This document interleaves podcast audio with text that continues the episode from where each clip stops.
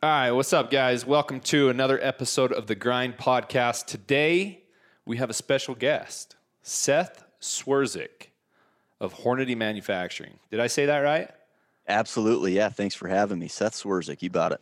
No, we're, we're excited about today's podcast. Today, we're going to go over um, bullet construction and design. So, you're a ballistician there at Hornady, AKA uh, bullet engineer. For those that Well, maybe don't understand ballistician, Yeah. We, we've got uh, uh, a, fun job. There's only me and my uh, coworker that uh, that do the ballistics here at Hornady. So I'm not technically a, a bullet engineer. We've got a team of really gifted mechanical engineers that do the the engineering side of manufacturing the bullet. But uh, yeah, we get to do a lot of fun stuff with R and D, designing new bullets, designing new cartridges. We get to do all the testing. We get to use the big Doppler radar. Um, we get to do a lot of the or all of the expansion testing uh, for our existing products. It's just a, a multifaceted job, but man, it's it's fun. That's for sure. That's awesome. Well, we're, we're excited to have you today and for you to uh, impart of your knowledge with us about bullets and uh, the construction thereof. Yeah, absolutely. I think uh, it's something that not everybody has a good grasp on um, that uses them. They might be uh, unfamiliar with some of the design features, or maybe they are, but they don't quite understand them. So uh, yeah, I think it's something that we can we can knock the dust off of and and provide some clarity for. Yeah, absolutely. You know, anyone that knows me, I'm I'm rifle hunting is a huge passion of mine, especially long range hunting. And I think before we get started, I mean, uh, long range hunting for me, and not to get off on this tangent about long range hunting, but it's it's not about backing up on the mountain to see how far I can get away from an animal Right. and ethically kill it. It's it's being able to be put in those positions to execute. And if it's last light and I have a buck of a lifetime, or it's the last day of, of the season and this is my last opportunity to fill my tag, I want to be able to be confident not only in my ability to shoot long range, but my bullet to perform so that I can not only ethically kill that animal, but also come home with meat in the freezer and a punch tag, if that makes sense. Oh, absolutely. I'm I'm in the same boat as far as you know. I'm I'm a husband. I'm a father. Uh, I'm a worker. Uh, tight schedules. I don't get a lot of time to. I don't get as much time as I want, rather, uh, to be out in the field. And when I draw that tag and I'm out there and I have a limited window, you know, there's part of me that is out there simply to, you know, connect with nature and be on the mountain and and get away from life for a while. The other part is I'm out there to fill that tag and um, I want to be able to say I confidently able to to be in any situation and make a, a good shot. And yeah, sometimes sometimes you can't get one yard further. Sometimes you don't get an extra day, and to be able to uh, to be successful in that portion of the hunt uh, is rewarding. And there's a lot of science that goes with it, and that's fun. And you can practice and practice and practice and still have your butt handed to you but you Oh, can yeah. practice and practice and practice and you can get better and you can extend that range to what you feel comfortable and confident with. And uh, yeah, we're just trying to push the envelope with bullet performance um, so that the hunters that are out there have that option. Yeah, absolutely. I, I just want to second that and get that out there. It's, it's definitely not an ego thing, but it's about becoming better. And I think that's what life's about. It's about grinding, becoming better, and improving your talent, skill, knowledge all across the board. So, with that said, let's dive into some of the designs here cup and core design versus monolithic design. Absolutely. So that's that's kind of our our basic split between bullets. There's one in the middle that we didn't talk about, and we probably won't touch on too much, and that's a bonded bullet, where it's kind of a cup and core that we do some other things with. But the the basis here is a cup and core. Now that's what we call a traditional bullet. So that's a bullet with a copper jacket and a lead core. That's what the majority of the bullets out there are. Um, and what we'll talk about first, we're going to go with monolithic. So monolithic, mono, it's one. So that's one material. The the core and the jacket are homogeneous. They're all in one. Um, there's some benefits to that. Um, there are some manufacturing hurdles you have to jump doing monolithic bullets, but um, they they like I said, they do have a very specific purpose, and they do that purpose well. So with a monolithic bullet, you take uh, one core material, just a one cylindrical shaft of material, and you draw and form that into the bullet. So what you're going to get there is really high weight retention when you shoot it into an animal. The terminal performance, um, that bullet is going to retain almost all of its weight almost all of the time. Gotcha. Um, so really, yeah, really a good benefit there. Uh, another great purpose for that is when you're, you know, uh, rifle hunting elk in dark timber, for example, and your far shot's going to be 50 yards. You know, you're going to smell them before you can see them. Right. And a monolithic bullet like that that retains so much weight at a high velocity, close range impact, that bullet is going to keep its integrity. It's going to continue to penetrate. Um, and in almost all cases with a GMX bullet, you do end up with a uh, with an exit wound. I said GMX. That's what we call our monolithic. Okay. Um, several others on the market. So that's what I was going to ask you next. So those of you, so those that aren't familiar with monolithic and what bullets might match that description in terms of Hornady products, that's a GMX. What else? That's that's really it. We kind Okay. of we we just we try to blanket that so that there's no confusion. Um, a GMX bullet that's going to be our uh, copper zinc alloy. A lot of other manufacturers, uh, excuse me, manufacturers will just use copper. We add uh, zinc to ours, um, and it does a couple things for us. But one of the biggest things when you add zinc uh, is it's going to increase the lubricity of the of the alloy. The copper uh, is going to be a little more slippery, and what that allows us to do is form the bullet through our draw and forming processes a little bit smoother. So if the material's not fighting you when you're trying to draw it, um, it's going to help to make a more concentric and a more consistent bullet. What do you mean Um, so draw that- it? So uh, a bullet, when it starts life, as far as GMX goes, starts as a, I'm going to call it a pellet, uh, depending on the caliber and the size of bullet you're making. Let's say you've got a a, a stick, the about the thickness of a number two pencil, but Mhm. only an inch tall. Okay. And of that material, you have to hit it with dies and punches that form it and draw it. Uh, so as you draw it, it gets longer and thinner. Um, as you draw it and form it, that's how we put on, you know, the ogive and the the boat tail and the, or the flat base. That's how we get its shape. Is we draw it. Gotcha. Okay, that makes sense. So do you have to heat it up during that process?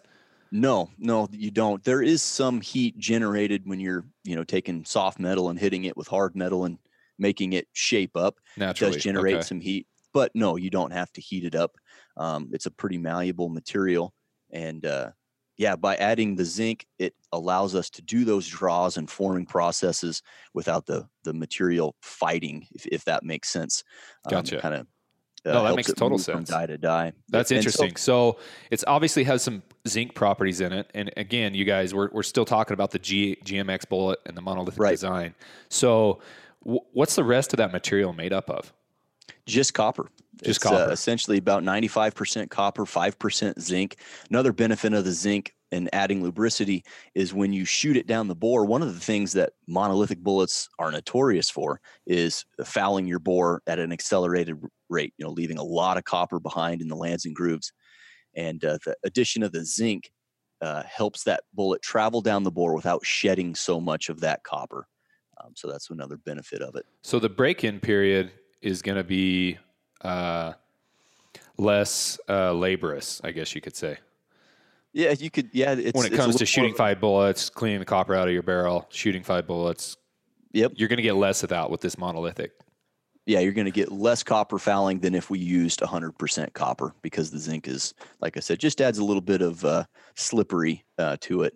Uh, and and monolithic bullets, you know, they're they're good bullets for a specific purpose. One negative thing about uh, monolithic bullets, if you consider it a negative, is they take more velocity to get them to expand um, than a traditional cup and core bullet. They're going to resist that expansion. Mhm. So, um, you know, at, at an extended range shot, and, and in some cases, not that extended. You know, there's some cartridges that only cough a bullet out of the muzzle at 23, 2400 feet per second. And that bullet's going to need about 2000 feet per second to expand. Um, and so, you so at six, sh- seven, eight hundred yards, that ain't real great. right and not very good you could poke a nice clean hole um, and that's that's not desirable either so monolithic bullets as good as they are they do have their limitations they also have a little bit of a hiccup in that you you get length without weight, if that makes sense. So uh, a cup and core bullet compared to a monolithic bullet of the same weight, uh, that GMX bullet it's not as dense so it'll be as long but it won't be as heavy.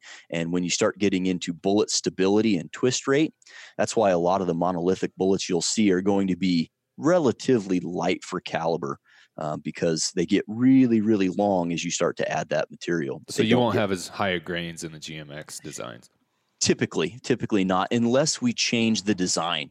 Um, you know if we put a uh, if we take the front of the bullet what we'll call the ogive and we we shorten it and instead of a boat tail on the back end we leave it a flat base we can add some weight that way and and not and not get it super long where it takes a much faster twist rate to stabilize but that's just one of the design limitations we have using a monolithic material gotcha okay so back up there you mentioned the term ogive let's talk about ogive and what that is for listeners who may not understand that term Sure. So when you've you've got a bullet traveling down the bore, you've got a, a portion of the bullet that is engraved into the rifling. We're going to call that the bearing surface. So anything forward of the bearing surface, it's not engraved in the rifling. Um, we're going to call that the ogive. So that's that sloped portion uh, that makes up the projectile nose. Um, there's some uh, design features that that you'll find really common, and it all comes down to angle. So we have a, a tangent ogive or a secant ogive. And without getting too deep into that, and usually it's easier to draw a picture to really describe the difference. Most of what you're going to see, actually, pretty much 100% of the bullets we make are going to have what's known as a secant ogive. Mm-hmm. And what that allows us to do is increase our aerodynamics without making the bullet incredibly long. Um, if you took a tangent ogive and you made it really, really long, you'd have a, a, a nice, sleek looking bullet but it would be substantially longer than a bullet that had a secant ogive uh, of, a, of a similar drag characteristic. So again, that you can get in the weeds there, and without drawing a picture, it's kind of hard to see the difference. But just know that we use uh, secant ogives uh, pretty much exclusively um, because you can get a little bit more of an aerodynamic uh, uh, design out of it. Gotcha, gotcha. Okay. So I have so many questions around this monolithic stuff. Okay. So you mentioned competitors. Um, yeah. W- what competitors are using that uh, copper to zinc ratio? Is that is that just a Hornady thing, or is there others out there doing that? To be honest with you, I'm not sure uh, of anybody else that does use it. Um, are the biggest competitor to name them is is Barnes Bullets, and they make mm-hmm. a fantastic bullet for what they are. They they really do a good job. There's some people that that are really dyed in the wool and, and swear by them. Like I mm-hmm. said, they do make a good bullet. Uh, to my knowledge, though, nobody else that I'm aware of uses that that copper zinc alloy. Gotcha.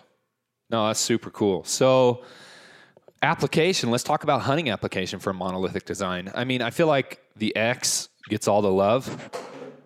Oh yeah.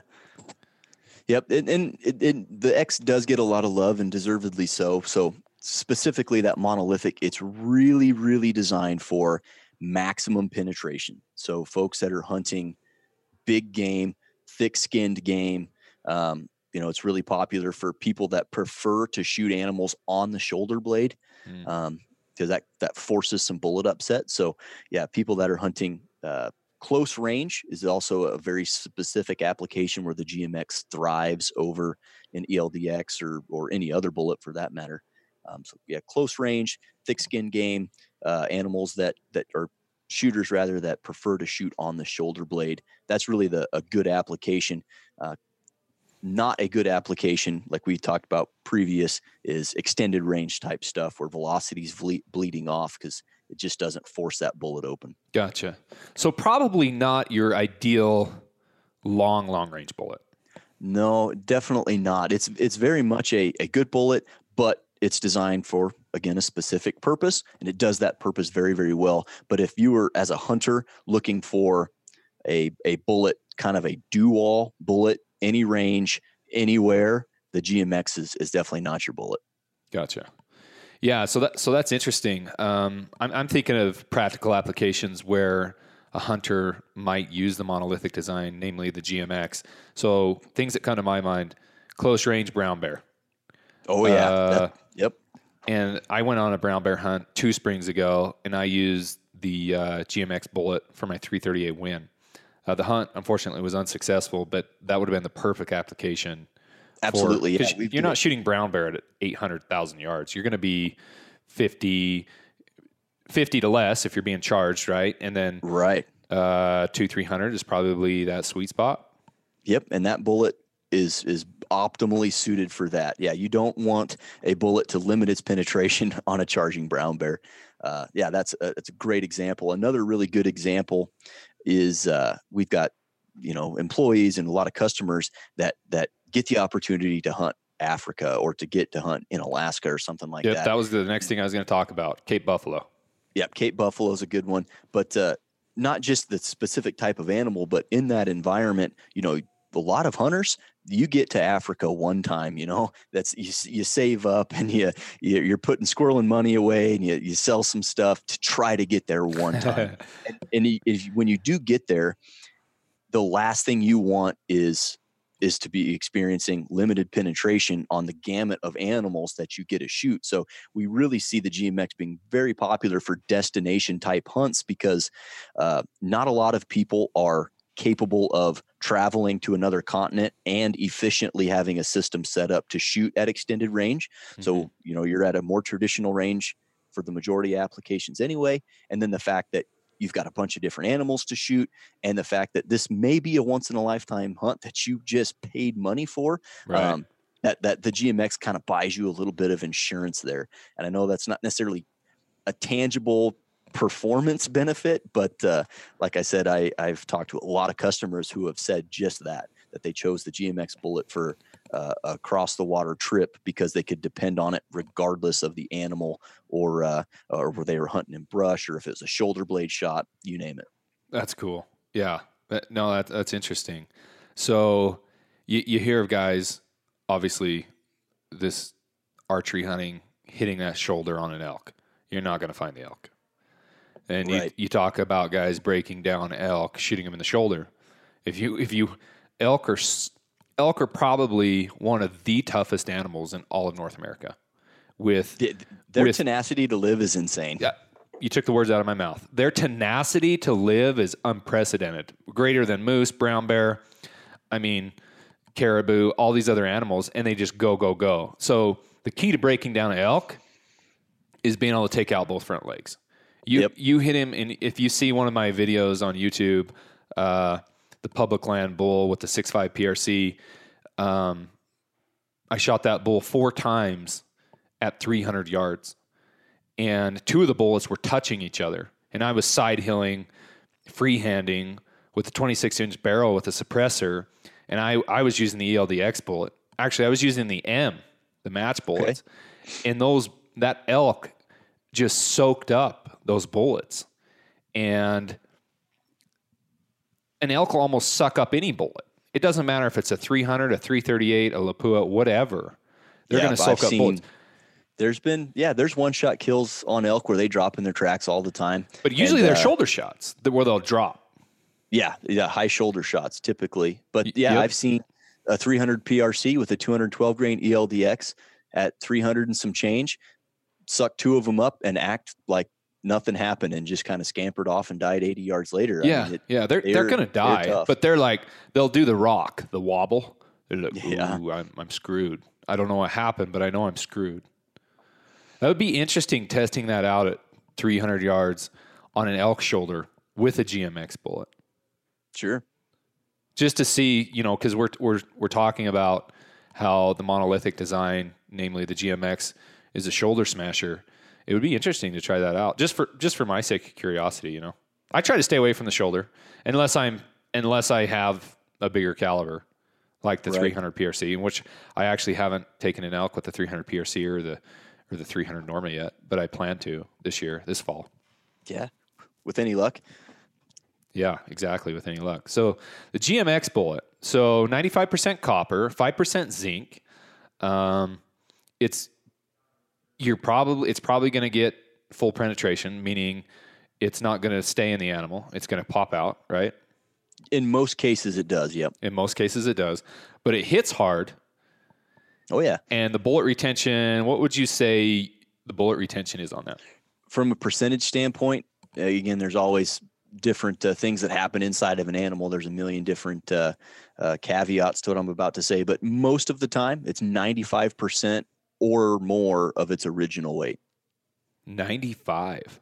95%. If you recover it, there's a very high likelihood it's going to be 95% or more. That's unprecedented, yeah. It's it's yeah, it's about as good as it gets before you start shooting solids.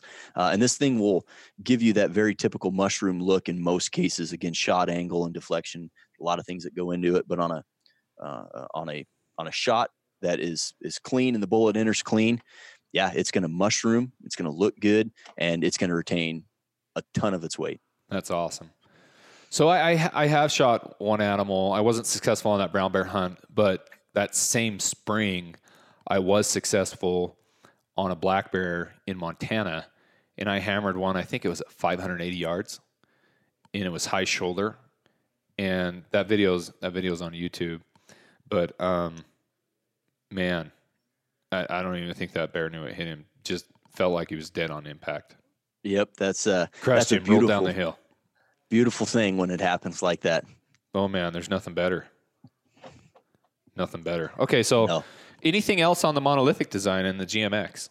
No, I think we we pretty well covered it. Like I said, it's it's good for what it is. Uh, don't shy away from it. Just know about its limitations as far as uh, velocity required, and and uh, it's a good bullet. And uh, yeah, we we make it for a reason, and it's because it's a good bullet. But in my personal opinion, the cup and core uh, traditional lead core bullets, I really prefer those um, for for the majority of, of the type of hunting and shooting that I do. Right. Okay. So, and, and, I think I'd have to agree with you there. The type of hunting I do, I would say that it it supports uh, my hunting style as well. But before we, last question before we bounce over from the the monolithic design, what what what yardage would you say that you should probably switch over to a cup and core design?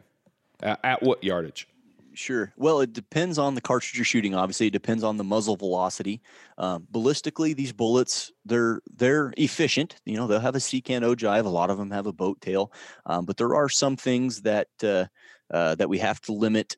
So it's you know it's drag characteristics and it's BC aren't that great. So you got to launch them at a high muzzle velocity to get more distance. So depending on that launch velocity and depending on the drag characteristics, uh, it'll be obviously different for each, but somewhere between four and 500 yards from a from a traditional uh, modern, not traditional, excuse me, a modern hunting cartridge, 500 yards or or under.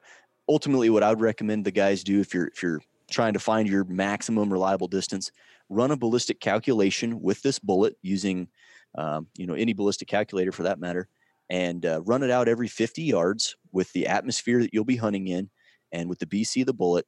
And where you see 2100, 2000 feet per second of retained velocity, whatever that distance is, that's where I would, uh, I would, I would cut it right there. You'd cut it at 2000, 2100. Yep. Do you know what that is off the top of your head? Uh, I don't know if you have a calculator. We don't. Have, you don't have to. In a lot of in a lot of cases, it's around 500 yards. Okay.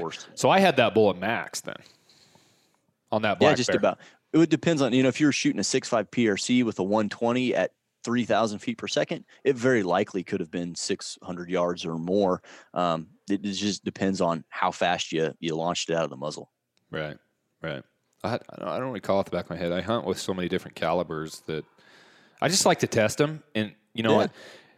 and I think people enjoy that too. So when they write in or email me or call me or DM me or whatever, it's like, hey, Erik, what do you think about this caliber? What do you think about the 300 PRC? What do you think about the 6.5 PRC? What do you think about the 7, seven mag? What, what bullet do you do? I'm like, and it's, I like yeah. to be able to, you know, obviously I can't speak to it like a ballistician like yourself, but I like I can speak with them in layman's terms and help them understand why and yeah. how. You know, you get in the field, you use it, and that's that's that's worth its weight in gold sometimes. But I just real quick looked up a 6.5 Creedmoor with our 120 GMX uh, out of the muzzle at 29, 25. Wow, You're going to run out of juice between four and 500 yards. At 400, it's 2148. And at 500, you're down to 1975. Now that's at standard atmospheric uh, pressure. So up on the mountain, uh, you're going to be able to shoot a little bit further than that and gotcha. still have that 2,000 feet per second. So again, folks, we're talking about the monolithic design here. So um, let's jump over to the the well last thing. I said last thing just a second ago, but I got one last thing. What about what about the BCs Sure. on the GMX? they're they're good for what they are, but they're they're not uh, awesome yet. They're Uh, not X are- good, are they? They're not. No, they're not. And again, a lot of it has been because of rifles that are existing on the market. A good example is the 243 Winchester. It's got a standard one in 10 twist. So if you're going to make a GMX in six millimeter, there's a million 243s out there. You want to make sure it will shoot well from a 10 twist. And so you have to tweak your design uh, to make that bullet efficiently stabilize in a 10 twist. Um, and so that that limits how well we can get that BC to look.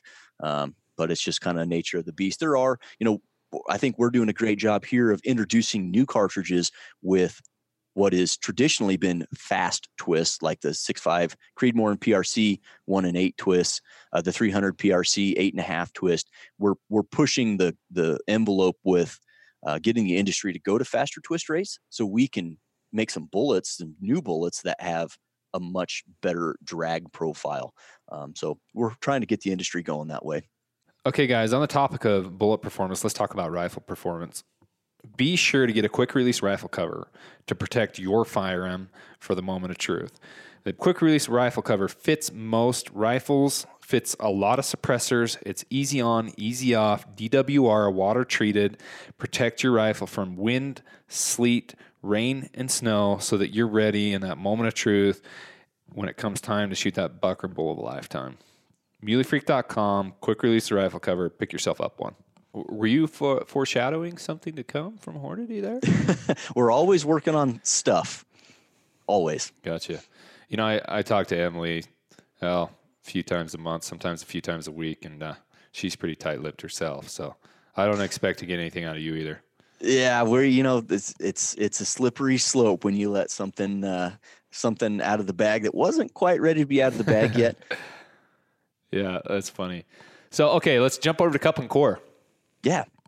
Yeah, this is really uh, the lion's share of the bullets on the market, regardless of manufacturer. Most of them aren't cup and core bullets. And so, again, that's a copper jacket and a lead core. The reason we call them cup and core is if you've ever been to our facility, we'll show you how we make bullets. And I encourage everyone listening come to Hornady, uh, call ahead, sign up for a tour, and see how we do things here. It's it's a, an amazing process.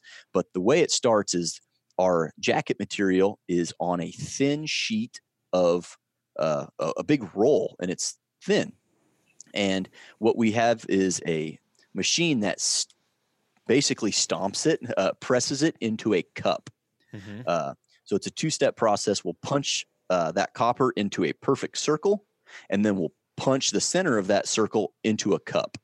So think of a, a little teacup, but without the handle. And so that's how we make the cup.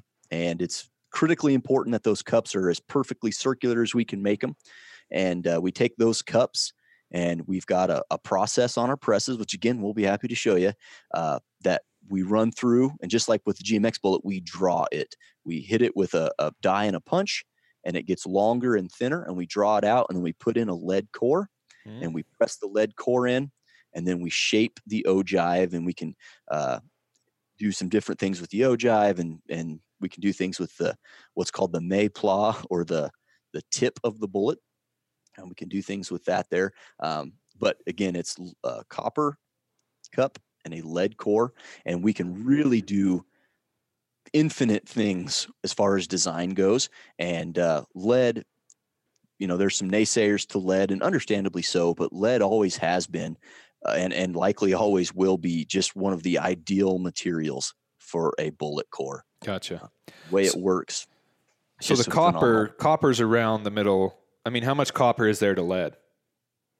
uh gosh i don't have a, a, a huge example there's a lot less copper than lead there's the core is, is the lion's share of the weight um, so that's how we can manipulate the weight is get a thicker jacket or a light or a thinner jacket which gives you more lead or less lead uh, but the jacket if you've never seen a bullet sectioned in half um, maybe i can get you a, a picture or send you a couple there's definitely a lot more lead than than copper Gotcha.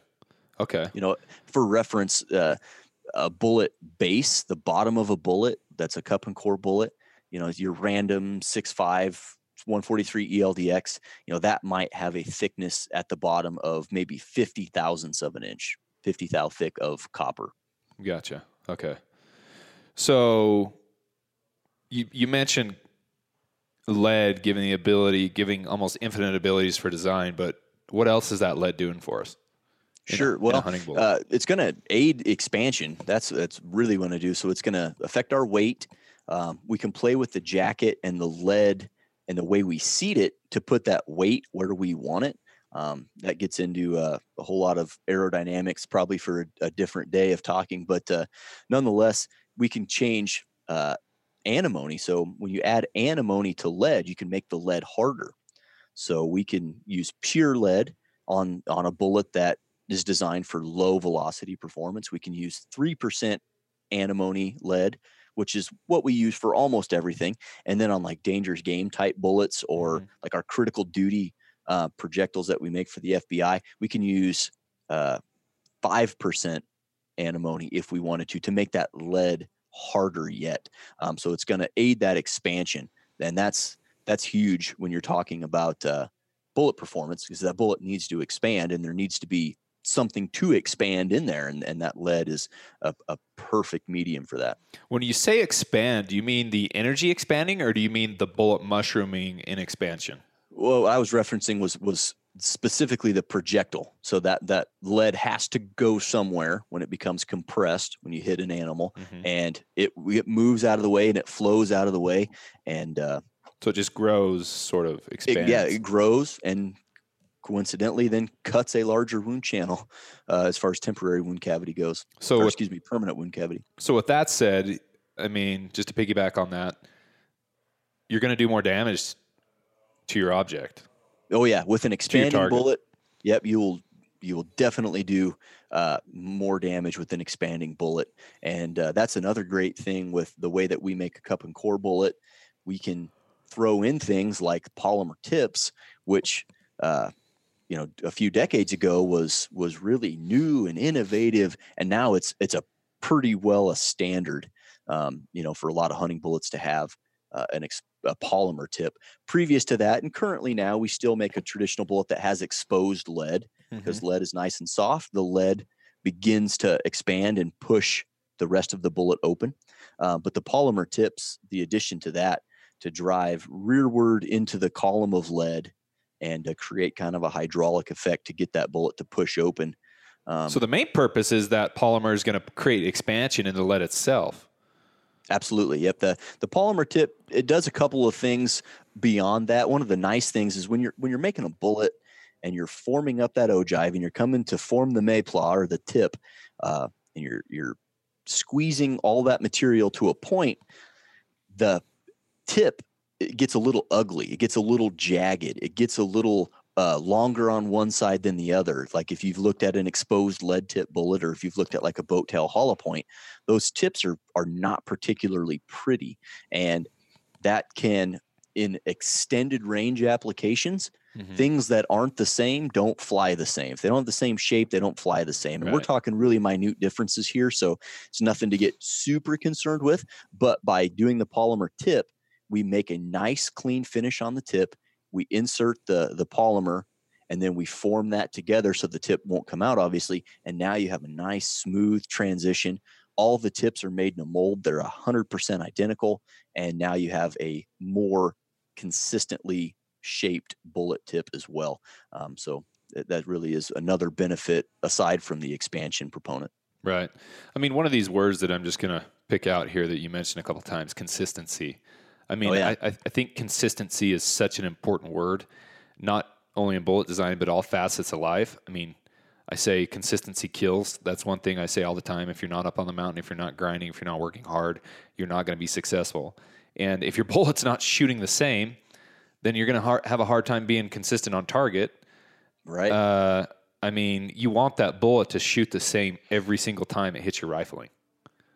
Yeah, absolutely. As as many variables as you can control, you should try to control them without becoming a control freak. And and if one of those things is you can buy a properly designed and manufactured bullet, then by all means, that's that's definitely something you should do. And the polymer tips really yeah do two things for us they help with with that consistency of shape and design and and manufacturing and then they also help on the expansion route so super super important there we've got some other things i'd like to mention though in regard to bullets specifically uh or our bullets specifically and so we went over kind of cup and core and what that is and that was kind of a overview of what probably everybody does sierra Remington, Winchester, us. That's just kind of you know a cup and a core, and you smash them together, and soft metal takes the shape of hard metal, and you got a die then and a punch, and it works. So some things that we do for our hunting bullets specifically is our interlock ring, and uh, i would like to touch on jacket thickness, and I'd like to touch on cannelure as well, if if we can. Yeah. Okay. But before you jump into that, um, sure. Tell me about the BC's velocity and range of cup and core design? Sure. So, with a the BC to answer your question first, largely dependent on the shape of the projectile and where the mass sits uh, and how long it is and, and the ogive and all these things. So we are able to, compared to a monolithic bullet, we're able to make a bullet that is the same length as a monolithic bullet, but now it's heavier. And there's a weight proponent of BC. So, uh, uh, two bullets of the same shape, the heavier one will have a higher BC. Um, so, that's nice. Um, let me, let then, me stop you right there, real quick, because sure. there's probably people that don't understand uh, the benefit of a high BC. Touch on that real quick. Sure, sure. So without getting super nerdy on on the definition of a ballistic coefficient, we'll we'll level it down to say uh, when you see the ballistic coefficient of a projectile, you can associate that with its ability to maintain velocity in flight. Um, how efficiently is it flying through the air is kind of a, an easy way to to understand that. So the higher the ballistic coefficient, the more efficiently that that bullet is flying through the air. What the benefit of a higher BC is is the bullet retains more velocity as it travels downrange um, because it's efficiently slipping through the air. So if it retains more velocity, you can extend your distance because most bullets need a certain amount of velocity to expand them. Let's say with a cup and core bullet, um, like a traditional bullet, we'll talk about the ELDX specifically later, but let's say uh, our SST, for example, it's a good mm-hmm. bullet, mm-hmm. requires about 1800 feet per second to expand. And so if you can fly more efficiently, you'll be able to shoot further before you reach that 1800 feet per second threshold. Uh, more velocity is also equates to more energy. Um, velocities or energy, excuse me, is velocity dependent. Um, and typically, uh, you're flying faster and you have a higher BC. Now you're going to resist wind deflection mm. as well. Mm. So you are you're you're increasing your percentage to uh, to hit the target uh, just by shooting a bullet with a higher BC compared to one with a lower BC. It's going to fly a little flatter. It's going to hold velocity better. Uh, it's going to have more energy downrange. Less effective wind. And it's going to have less effective wind, which Huge. becomes becomes vitally important on uh, on those extended shots. Especially long range and out west here, where you got wind funnels going different directions, and if you're shooting across one or two different canyons. Yep, it's it's it's huge, and uh, yeah, for the most part, wind is is the the Achilles heel of any shot. You know, there's it's really hard to put most hunters that are capable of shooting long range and, and taking animals at an extended range. They really have no magic range number. It's just how hard is the wind blowing. That's what limits the range. Right. And not having experience shooting in wind, I mean, Oh yeah. That's going to limit you from taking the shot or not taking the shot. I mean, what if there's an animal next to it that you don't want to take? What if there's a doe and you don't have a doe tag standing next to the buck? I mean, and you got a fierce wind. I mean, you, those are all decisions that you got to yeah, absolutely think about, you know. Yep. So what we're trying to do is is is get the BC as good as we can within some limitations that we have as far as what cartridges is the bullet being designed for and what twist rates those have. But uh, I, I, like to call it error budget by by opting for a bullet um, that has a higher BC. You are increasing your error budget. How much can you mess up and still still hit what you're aiming at. You know, how much, how many miles per hour of wind are you capable of reading effectively? And if you're off by one or two mile an hour, um, you know, buying some some BC, you know, kind of helps increase that error budget. Right, I like it. Error budget. That's perfect. So a cup and core design with a, uh, what are we calling it? A, a polymer tip? Is that what? Polymer tip. Yeah. A polymer tip's going to give you a bigger error budget. Really, it's more efficient, flies through the wind, higher BCs, better at extended ranges. All accurate. Yeah, that's that's right on, and that's what you know that the modern quote unquote modern polymer tipped projectiles like our SST, you know, those were largely a product of the 90s um, where we really got everything from a manufacturing standpoint in line and we can do this the right way. And so that was the was a big deal. Um, and now obviously it's 2020 we've really helped continue the pursuit of taking those design features and making them better and moving some things around making that better and making a more efficient bullet that's awesome okay sorry to interrupt you there you were going into the yeah, interlock yeah. ring and polymer yeah and jacket thickness yeah, so, so let's let's dive into that so yeah, real quick, one thing that Hornady puts in their hunting bullets uh, is known as an interlock ring. And again, without an illustration, it's kind of hard to see. But if you picture a bullet, and inside the bullet there is usually about halfway up the bullet there is um, what I'm going to call a barb inside the copper and it's it's part of the jacket it's on the inside and it's a little barb and when we seat the core into the bullet the core the lead flows around that little barb, that little ring. Mm-hmm. And when the bullet's expanding, that helps mechanically lock the jacket to the core because one solid mass is going to penetrate a lot more efficiently than if the core came out of the jacket. So we add that interlock ring in our hunting bullets to help mechanically lock those two together. We got that ring biting into the lead to help hold them together. So uh, with with any Hornady cup and core hunting bullet, you're going to get the benefit uh, of a of an interlock ring. Um, and there's other companies that do something similar, um, but it's just a tried and true method to help hold things together. Because again, one mass is going to penetrate a lot more efficiently than if the lead came out and the jacket was separated. Now you have two things trying to penetrate. Gotcha. So where is that interlock ring located in reference to the bullet? Is it so mid? You, is it top? Top third? If you start, it's it's different for every line of bullets. So, like our SST in our our line of bullets that's called the interlock, um, those interlock rings are going to be from the bottom up about halfway. Uh-huh. Um, just a little below halfway. halfway, right? Maybe. Yep. Usually just a little bit below halfway. Gotcha. Now on our ELDX line, uh, where we're trying to get a bullet that's specifically designed to be able to operate from zero to as far as you can ethically shoot, um, that interlock ring is going to be located a little bit lower. Um, we want some of that lead up front on a high velocity shot. We actually want that lead to shed and get out of the way so that it doesn't uh, interfere with its penetration path. Um, so that interlock ring on the ELDX is going to be just a little bit lower. Gotcha. It's yep. super interesting stuff tied to that with uh, the ELDX and SST and the interlock, uh, one last thing I wanted to hit on as far as design goes is the jacket thickness. Um, so the cup that we start with is a certain thickness, and as you draw it out, it gets a little thinner. And we can manipulate how thick and thin that jacket is in certain places to get that bullet to expand or not expand in some cases. Um, uh, so we, we can manipulate that thickness and we do that on pretty much all of our bullets they have a very specific jacket thickness throughout uh, and again it's like the eldx it's got a really thick base and a really thick lower portion of jacket mm-hmm. because at high velocity when we're expanding all that bullet all the way down to the interlock ring we want it to be thick down there likewise if you want a bullet to ex- expand at really low velocity you want a really thin jacket.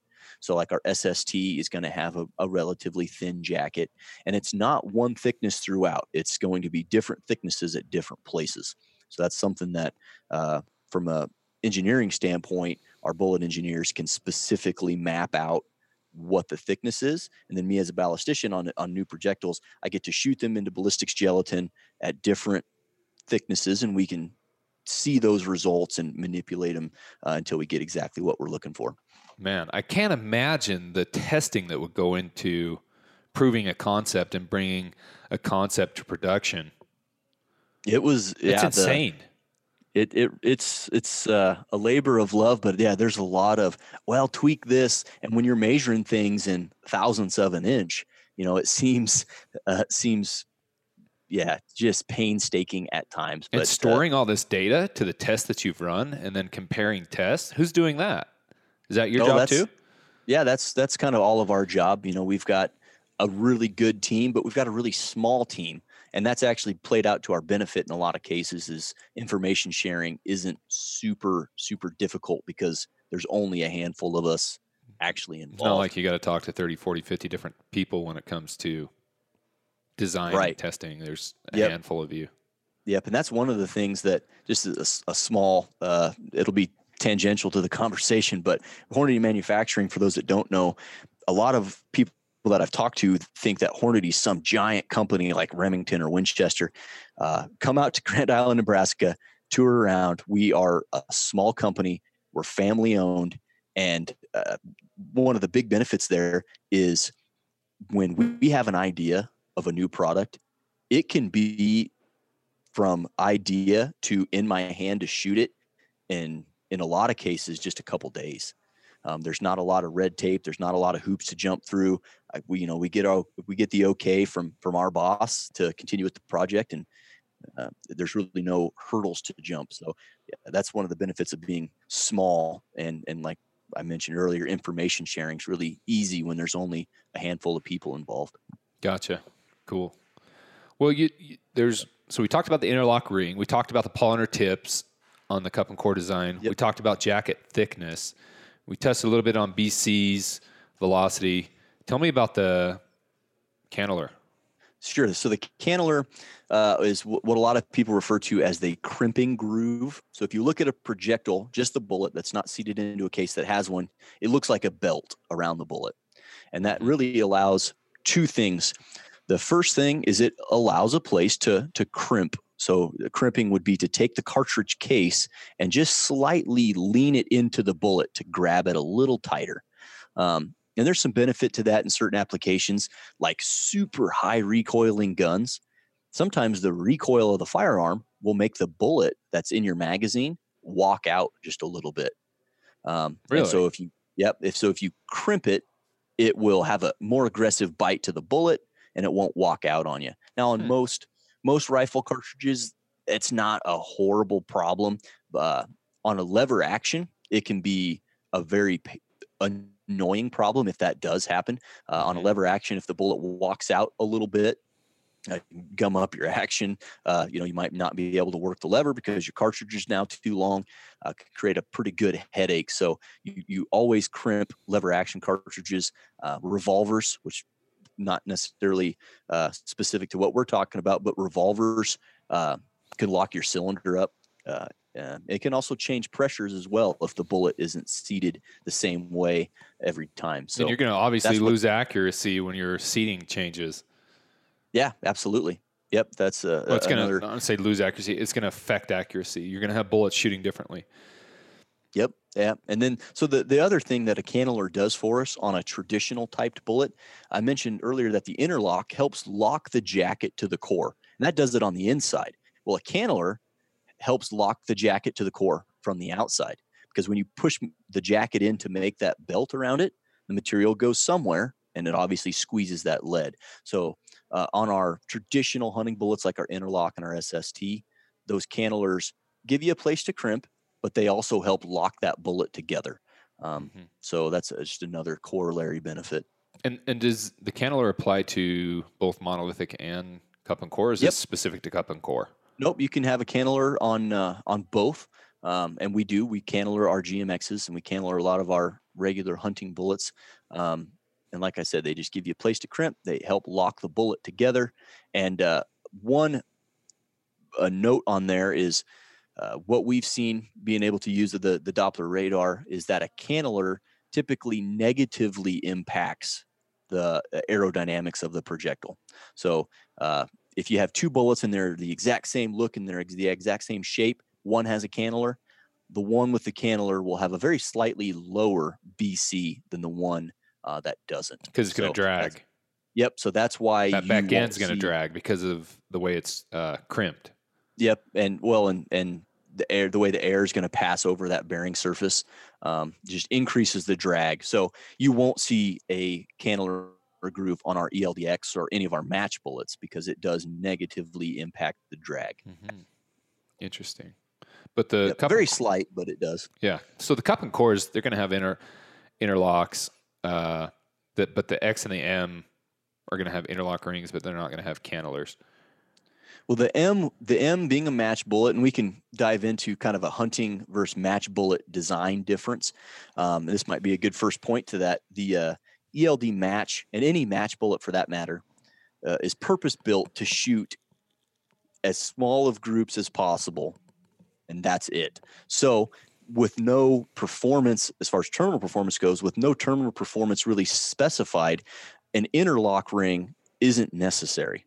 And so anytime you add a feature to a bullet, an interlock ring, a cannelure, or whatever, anytime you, you introduce a feature, there is a possibility that that feature isn't perfectly concentric to the rest of the bullet, I mean, perfectly in line with its center of mass.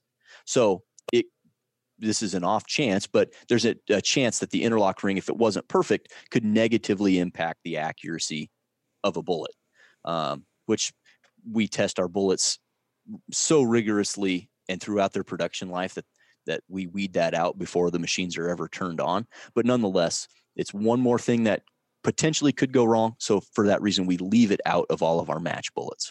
Gotcha. Okay. What about the X? Did you keep it in the X?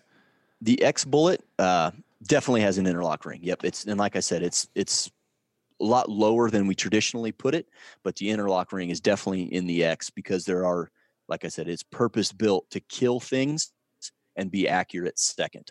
Um, you know, and that's an arguable second because our ELDX bullets are held to the exact same accuracy standard as our match bullets. But uh, like I said, it's it's a hunting bullet, so we make sure it's got that interlock ring in it. No, that's that's awesome. So basically, the X and the M are more or less cut from the same cloth in terms of design and testing. Other than the X has an interlock yep. ring, and which the M does not, and then right. the jacket thickness is thinner on the match versus the thicker jacket on the X. Exactly. Yep. With the X bullet, the X actually came before the match. We we designed the ELDX uh, first, and then kind of took that that uh, polymer tip, which we found was was deforming in flight, uh, and, and, applied that to the ELDM. Uh, so the ELDX came first, and what we wanted to do was provide an option for what I'm what I'm going to say is the modern hunter. So when I started shooting long range, uh, or quote unquote long range at the time, I was 13 years old, laying in a hayfield with a 308 Winchester. Mm-hmm. Right. So and it took me a million shots it seems like to hit the milk jug at 600 yards. Right. and and that kind of equipment that i had availability to it, it, just wasn't that great. Well now in 2020 you can go buy a four or five six hundred dollar rifle a four or five or six hundred dollar scope have uh, you know a thousand dollars into the whole thing and you can effectively shoot you know to a thousand yards. There's been tons of people that have done a thousand dollars to a thousand yards uh, like on youtube and uh, you can do that pretty effectively. So the equipment has gotten a lot better. Uh, ballistic calculators, like our 4DOF, for example, have gotten ours is free and they're easy to use, and they get you on target right away. Ammunition, match grade ammunition, uh, like our ELD match, or in our case, Precision Hunter. Um, you know, you've got match accurate ammunition with the hunting bullet. So the modern hunter has the ability to shoot a lot further than we used to. And whether you're a proponent of hunting at extended ranges or not, the reality is people are doing it. And so what we wanted to do was get a bullet that you could get extended range performance because people are going to do it anyway, and right. not just some extended range performance. We wanted it purpose built to perform at extended range, while at the same time, when you're pounding the timber And and you know we've all done that where it's not the way I like to hunt, but sometimes that's where the animals are. And you're pounding the timber and you shoot something at 40 or 50 yards. We wanted something that could hold its own at that close range, but also perform well at an extended range. And so that's that's what sparked the ELDX, and that's why we have such a, uh, a structured and tapered jacket uh, with the interlock ring. And again, we still hold it to our match accuracy standards. Um, that's why I mean it's it's really the bullet choice for for a lot of applications. Right. So what? So elk jumps up. You're in the timber, 80 yards. You have a cup and core design in the ELDX. Mm-hmm. You pound that animal. Uh, let's say just behind the shoulder. What's gonna? What's that bullet gonna do? So at, at close range, what's likely going to happen is when we designed the ELDX with that tapered jacket, what we designed it to do was expand the lead and then get rid of it. Let that lead that expanded shed off the bullet. Because if you don't and it tries to hang on to it, it's going to penetrate in a non-linear fashion. It's going to go wherever the least amount of drag is, right? It's going to it's going to, it's not going to go in a straight line. That's so if we let that bullet expand and then shear off, it's going to penetrate in a straighter line. And that's that's typically what what you want. So this thing is going to continually expand. It's going to flow and mushroom that lead and it's going to shear off. And that lead core is still going to continue to expand and flow and then that's going to shear off. And eventually at, at close range impacts, you will expand so much lead that you get down to the interlock ring. And in that event, it's possible that the jacket comes off of the lead core. You get a jacket core separation, and you could find just the jacket left over in the animal um, at, at a closer range shot. And that particular, what I'm going to call kind of using air quotes feature, mm-hmm. is that bullet continually expanding and penetrating in a straight line. And because it's still penetrating as it's shearing that lead, it's creating a wound cavity in the vitals. So the fact that it jacket core separated is not necessarily a bullet failure in in the in the sake of you you you caught you wreaked havoc to this animal's vitals. Um, conversely, if you get that same performance out of an SST or that same shot scenario rather, that SST it's not j- designed with with a jacket that will allow that continual expansion. So what you might find with an SST at that scenario is that you have a jacket core separation, but it did not penetrate nearly as deep. Um, so that's if that makes sense, that's what kind of separates why our ELDX at close range still performs is because it's going to straight line penetrate regardless of how much lead it has left. Right. Um, so uh, hopefully that made sense on that continual type of expansion. It, no. it expands and it sheds, and then it expands some more and it sheds that lead, and it expands some more and sheds that lead, and eventually, as it's traveling through the animal, it just runs out of lead. Uh, uh, but that's all after it's made it into and through the vitals in those cases. Gotcha. Yeah, one thing I've always noticed, and what I always tell people at the X, again, I get a ton of questions, uh, comments, DMs, calls. I typically, and now I never shoot anything at 80 yards because I don't like to still hunt the timber, um, just because I can't see what's going on. But yeah, you and me both. Yeah, a, yeah, that's one thing I don't like to do. I like to be, I let, I like to let my eyes and glass do the killing and locating the, of the animal. But absolutely. Um, with that said, I can almost always uh, walk up to the animal, flip the animal over, and look for like a burr or a barb as if the animal scraped himself on a branch and put run my finger over that bullet, take take my uh, scalpel knife out, in this case a goat my goat knife, and literally cut the bullet out of the opposite side hide. Yep, that's that's that's the typical performance we see depending on launch velocity after about 300 yards. After about 300 yards, we've got enough mass in the back end of that bullet with the jacket thickness. We've got that interlock ring that that's typically what we see with a 300 plus yard shot. Gotcha. And again, that interlock ring is uh, binding that binding or compressing that copper to the lead core, correct? Yep, yep. And so it does help hold it together. Um, but as that lead expands, you know, as it's expanding, that lead has to come from somewhere, and it comes from the core. And It's going uh, to push outwards, correct? yeah, it's going it's going to expand so much and shear so much that eventually it's going to run out of lead. So once you do that, it slips past the the the interlock ring. Um, Mhm. And again, that typically happens once it's into the vitals. So it's not like it's happening really early on in its in its uh, penetration path. Yeah, cool. Well, any any other uh, ELDX specific design features that um, we haven't talked about or should talk about? Obviously, X bullets, high BCs. Uh, what about weight retention once it hits the animal three three to nine hundred yards? I mean, what what's what should that look like? we have seen a, a, a ton of different results based on on shot placement like i said that that's a big one where uh, you know you hit the shoulder blade or something but uh, nonetheless uh, like a three to six seven hundred yard shot that bullet usually in the 40 or 50 percent range sometimes a little bit less um, and again a lot of variables there because it is lead you're at the mercy of how much lead flowed um, and and and consequently sheared off. But nonetheless, it's uh, usually around thirty to fifty percent. Okay, and tell me why. I mean, tell our listeners why bullet retention matters and how much it matters for that fact. Sure. Well, uh, it it matters a little, um, dependent on a few variables. Um, like I mentioned earlier, number one always beats whatever's number two. So you got to Right. get the bullet in the right place, regardless of what the bullet does. Right. Uh, but it really helps when you have when your end result is you have a a high retained weight and not necessarily weight, but you have a high retention of mass, meaning the the lead core stayed in the copper jacket.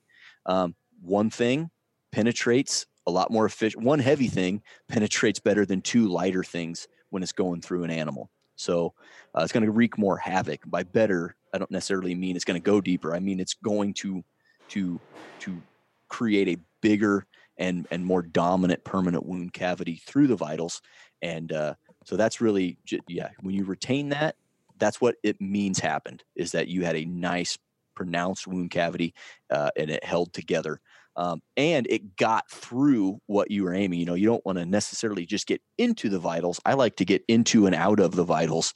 I want to, I want to make sure that that I disrupt as much tissue as I can uh, with a bullet. And so, a bullet that retains a lot of weight uh, or a lot of mass typically does that and and you know that because it got to the other side like you said where you can cut it out of the hide off the uh, on the offside um, so Right. that's really what it means what it doesn't mean in a lot of cases specific to our eldx where we have that type of continual expansion where it expands and then shears off and continues to expand and penetrate it's doing that in a pretty darn linear straight line and uh, if it does flow enough lead that the jacket lets go from the core because there's no more lead to grab onto, um, then that doesn't necessarily mean it's a failure because it, it it's going to do that as it gets into the vital. So what I would say does constitute a bullet failure is a bullet that does not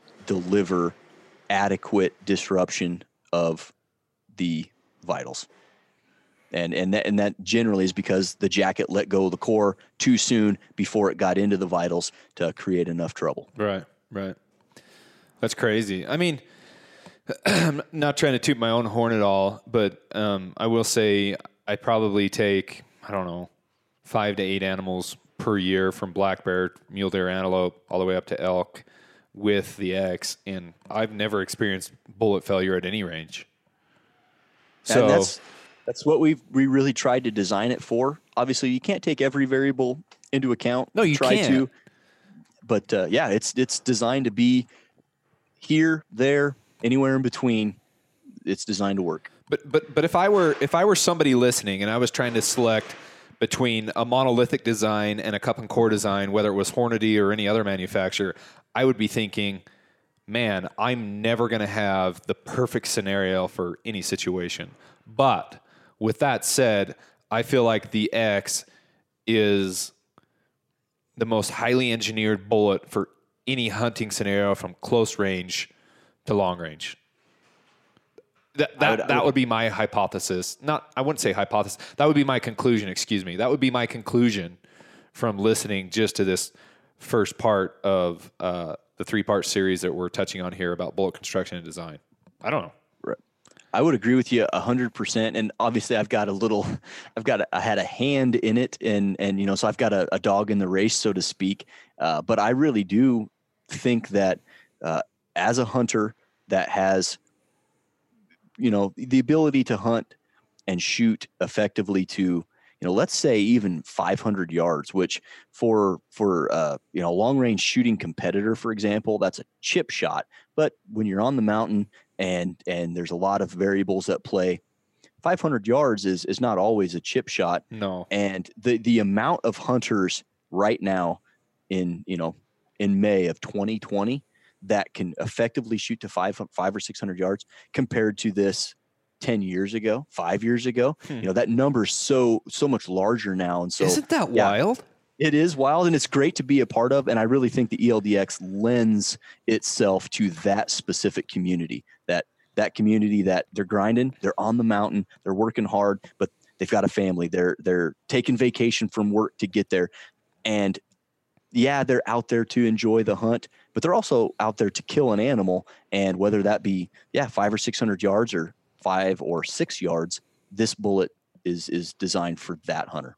Absolutely. I think you set that up perfect. The, the dude that has a family at home, who has to take days off from work to do this, who doesn't have a range built into a shop or lives in suburbia and can't just walk out his back door and and you know throw lead. All right, guys. On the topic of time and limited time, be sure to download Basemap. Now, Basemap, in my opinion, is the number one hunting GPS app um, on the market. Uh, some of you have used competitors. Um, if you're using competitors and like Basemap, you can transfer your waypoints so you don't lose anything. Uh, some of the top features of Basemap include live location sharing, 3D maps for iOS, a new feature called Hunt Wind that has dynamic weather info and wind info so you know when to hunt certain stands or drainages.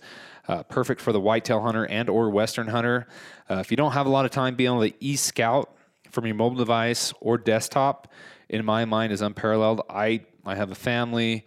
I work 50, 60 hours a week, and I just don't have time to get out and scout. So being able to access Basemap, plan my routes, uh, look at look at terrain in 3D goes a long, long way for me. Now, if you like it as much as I do, then go ahead and go to basemap.com forward slash muley freak and there'll be a 20% off code automatically populated in the checkout. So you can just go ahead and save yourself 20, 20% off. So check it out. Download Basemap, upgrade to Pro, basemap.com forward slash Muley Freak. Get take 20% off and uh, own the outdoors. Call I and, and even 10, 12 years ago, think about it. Like I think we're close to the same age, Seth. I'm 34. How old are you? I'm 31. 31. Um, dude, if think about your dad and your grandpa, like 500 oh yards gosh. was unheard of. Yeah. You didn't even know what 500 yards was. You guessed because guess what? Our grandpa, our grandparents, and our fathers, for that matter, they didn't have a rangefinder. No. Well, and just going back when, like I mentioned that story at the start of the podcast when I was laying in the hayfield when I was 13 and 14 years old, how I knew that the milk jug was 500 or 600 yards is because our rangefinder would range to like 250 and I would drive the truck in the hayfield and range the truck from the target, and then put a put a flag in the ground, and then drive the truck back, walk back to the flag, and range the truck. And uh, so you had to pogo it. So yeah, I mean, just in the short amount of time yeah, five ten years, it's it's been amazing what technology's done to the sport of of shooting in general. Right. It's crazy though how far we've come, and to think that five ten years ago, I mean, this was wasn't spoken about, or you heard about it and you didn't believe it. Yeah, it's it's been fun to be a part of for sure. I've uh, I've enjoyed every bit of it, and uh, like I I've said I think earlier, it's just it's a great job to have. A lot of people are jealous of what I get to do every day, and it's definitely got its benefits. And and uh, yeah, seeing how like with our we didn't talk about the A tip, the aluminum tip bullets, because that's uh, a whole nother podcast. But seeing what we've been able to do with that and and pushing the boundaries of performance uh, specific to long range has just been phenomenal. No, this is awesome, man. You're a wealth of knowledge. I can't wait to get you on for part two. Uh, part two, we're going to talk about impact velocity, shot placement, placement, and a little bit more about bullet failure. Uh, part three, what kills an animal, and then closing summary. But man, for part one, bullet construction and design, there's there's a lot of stuff I even learned in this. Um, you're a wealth of knowledge, man. And it was it was awesome having you. Is there anything else that you kind of wanted to touch on that we uh, possibly didn't cover or would Yeah, otherwise no, I like mean, to s- yeah, shed a little more could- light on? We could go on i'm sure we could go on especially you get two like-minded guys that that it's it's ironic that your your company is is muley freak because uh that's if i could hunt one animal for the rest of my life it's it's mule deer i'm just drawn and fascinated and yeah so we Aren't could probably awesome? talk for for hours and hours and hours about yeah something but uh, no i think as far as bullet construction and design without getting really technical on certain aspects of aerodynamics and stuff i, I think we did a did a pretty good job of hitting hitting the wave tops Yeah, absolutely. Yeah. You know, muleys are my passion. I love I love guns and long range. I have a you know, I'm fortunate enough to have a, a bunch of different calibers in, in long range and have a little bit of experience shooting different Hornady bullets and I've been shooting Hornady bullets for a long time now and and I've I've been able to apply them firsthand in the field, in those crosswinds, in in shooting situations where 300 yards, like you told about the story, uh, 300 yards seems like thir- might as well be 1300 yards due to the angle and the slope, and you know you've got shooting no position shooting position. You're on a si- steep side hill, no way to prone out, uh, if you will.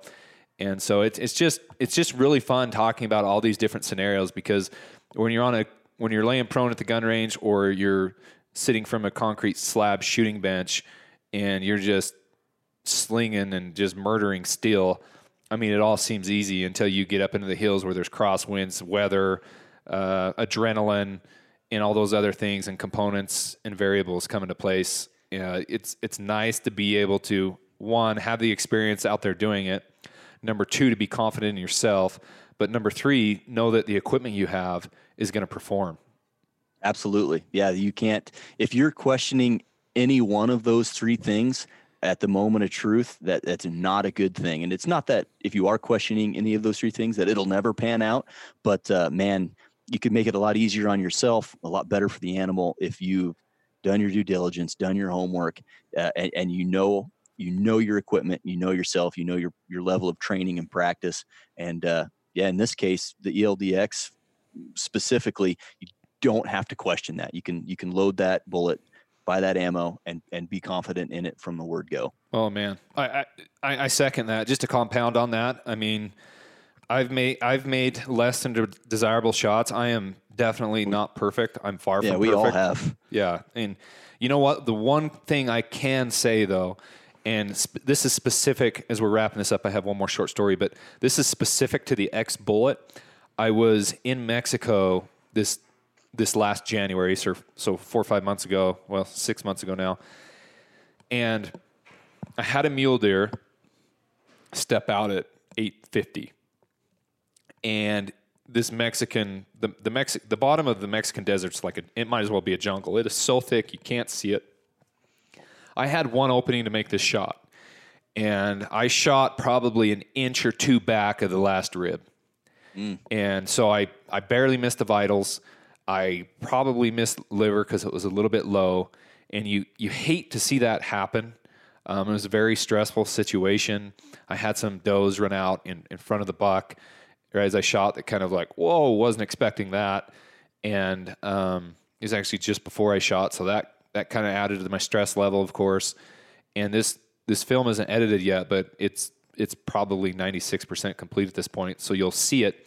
But I remember specifically telling the guide, like in Mexico, you have to hunt with a guide. You can't just go out there and DIY it yourself. But um, Okay. I remember telling him, he's like, let's go in there. I'm like, dude, he just got hit with an X, dude. He's done. Just just don't push him. We don't run him, want him running all over the freaking Mexican jungle here. Don't push him. Just give him time, dude. He's screwed. The the, the buck's screwed. He he he he is gonna pass, but just let's just not push him. Yeah.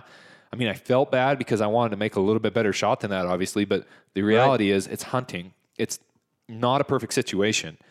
and I I made a less than desirable shot, not a horrible shot, but a less than desirable shot. But I knew because of where and how he got hit and what bullet he got hit with, he was done. It was just a matter of how much time and not pushing him. Right. And to have the confidence to be able to do that, even when you don't make, what did you call it? Even when you hit rule number one, or what did you say? How yeah, rule number one always beats whatever second place. Yeah, rule number one. Okay. So even even though we didn't make rule number one, that's why we have the technology and the bullet performance to back it up. So when you do make a mistake, that you're covered. Does that yeah, make sense? A little, little bit of error budget. Yeah, yeah, exactly. In, yeah, increase right. in the error budget. Increase in the error budget, and that and that's what that was for me. That was just a further testimony for me that mm-hmm. man, that error budget. I hit him with the X. I've had so much experience with the X. I knew the X was going to do the job. On in dude, this was a buck of a lifetime. Like a two, just a just a skosh under 200 inches, typical mule oh, deer, wow. like a giant man. of a lifetime. And I knew that I was okay. And I told the guy, I'm like, dude, trust me. He got hit with an X. Just, we'll just chill for four or five hours and then we're going there and find him. But yeah, let's try to get eyes on him and see if his head's down and done. And we eventually found him and saw his head bobbing a couple hours later. We knew he was toast. So when I went in there, I mean, he was taking his last breaths a few hours later, and I just I obviously um, yeah, did the humane sure. thing and, and put another bullet in him. But he he didn't go he didn't go 40 yards from where I first shot him. If, if that tells you anything. That's great. So yeah, he, he then, was that hurt, you know? That's, that is good to hear. And that I, I've had a lot of people, and I'm sure you have too, uh, that, that beat you up or try to beat you up on shot distance or whatever. And I will be the first to say, obviously I've made bad shots like everybody else, but growing up hunting in the whitetail woods, uh, in Nebraska where I grew up, I've saw a lot, and I mean a lot of bad shots from from people that are sub 100 yards. So before yeah, before anybody jumps in on the on the shot distance things, there's a lot of bad shots taken at close range too. Lots of them. Right. So, I mean, b- back to where, where I first started oh, this yeah. podcast off and being a proponent of long range and having a love and a passion for long range. With that said, on this specific Mexico reference that I'm referring to in this shot, there's people hunt out of high racks in Mexico because they can't see. Okay, I there's limited mountains sometimes in the Mexican desert, and you you'll be lucky if you can get some elevation by hiking up to a plateau and being able to glass across the desert.